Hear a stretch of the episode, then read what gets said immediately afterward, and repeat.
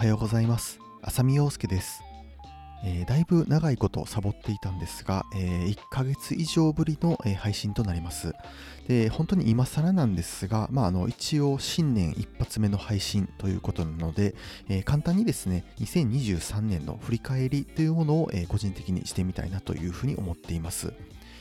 えー、まずですね、私が Kindle 出版を始めたのが2021年の2月です。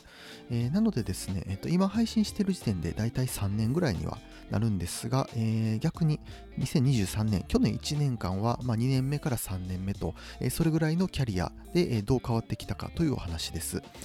えっと、まずですね、私、あの、Kindle 出版始めて1年目っていうのはほとんど芽が出ずに、まあ、あの全然読まれなかったんですね。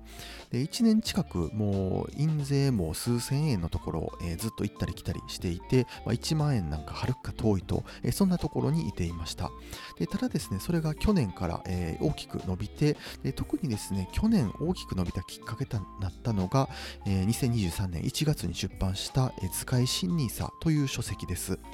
え、こちらの本がですね、あの新 NISA、え、という2024年からスタートする、えー非課税の制度があるんですが、これについて詳しく解説した本です。で、これがですね、過去最大のヒットとなりまして、ランキングがどんどん上がって、まあ、あの、一旦上がったり下がったりを繰り返したんですが、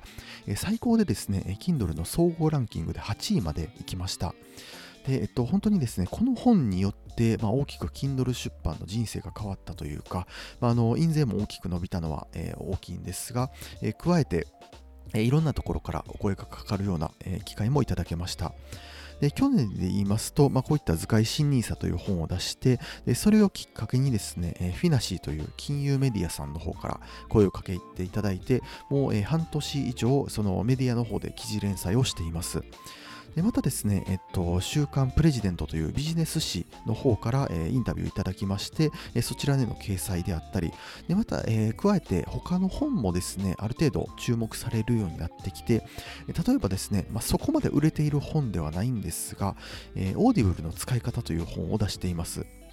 あの耳で聞く読書と一般的に言われているオーディブルというものがありまして実はこのオーディブルについて解説した本ってあまりなくてで、まあ、そのあまりないというニッチな市場で、えー、あえてかなり深く、えー、作り込んだ一冊を出したところ、えー、っと週刊プレイボーイさん、えー、集英社さんのところから、えー、声かかりまして、えー、そちらについてもインタビューを受けて雑誌の掲載をされています。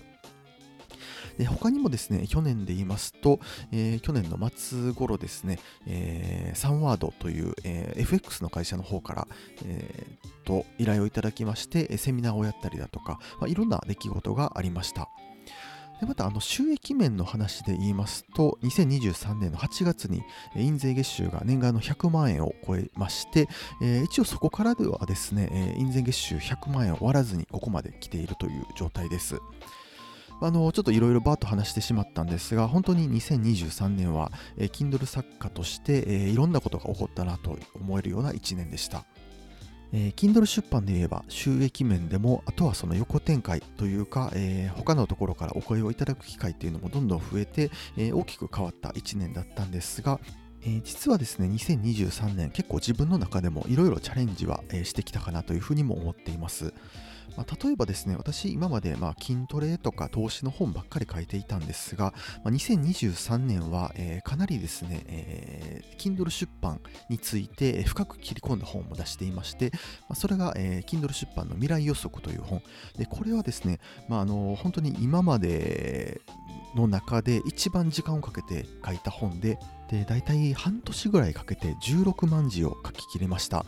あのこの、えー、16万字というちょっと無茶な、え本を書いたおかげでですね自分の中の Kindle 出版のハードルがぐっと下がってあの1回16万字書いてるんだから、まあ、8万字とか10万字ぐらいだったら、まあ、結構楽に書けるようにはなりました。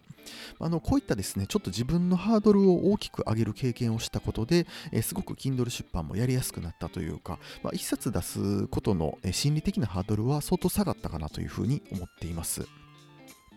で、あとはそうですね、えっと、2023年の最後の方はですね、なかなか音声配信に避ける時間がなかったんですが、えその時何をしていたかと言いますと、あの新刊の準備です。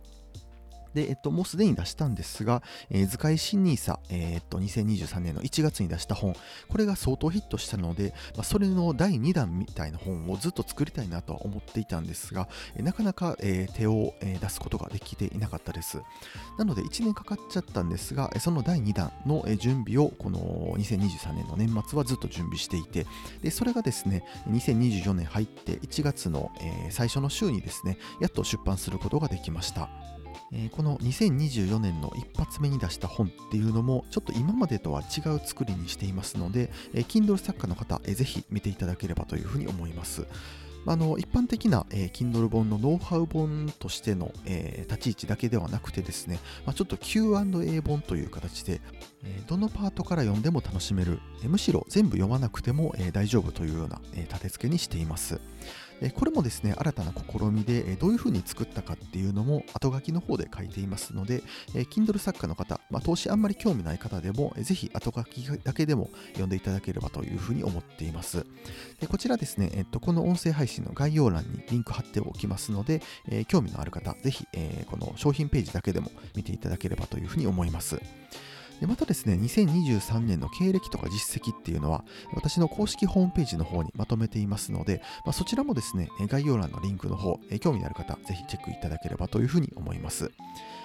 えー、ちょっと、えー、新年一発目の放送でもう1ヶ月以上ぶりになったので、ちょっと私も喋るのが下手くそになってる気がするんですが、まあ、あのー、今回はこれぐらいにしてですね、え次回ですね、ちょっとこれも今更なんですが、2024年の目標について、え少しお話ししていきたいというふうに思います。それではまた。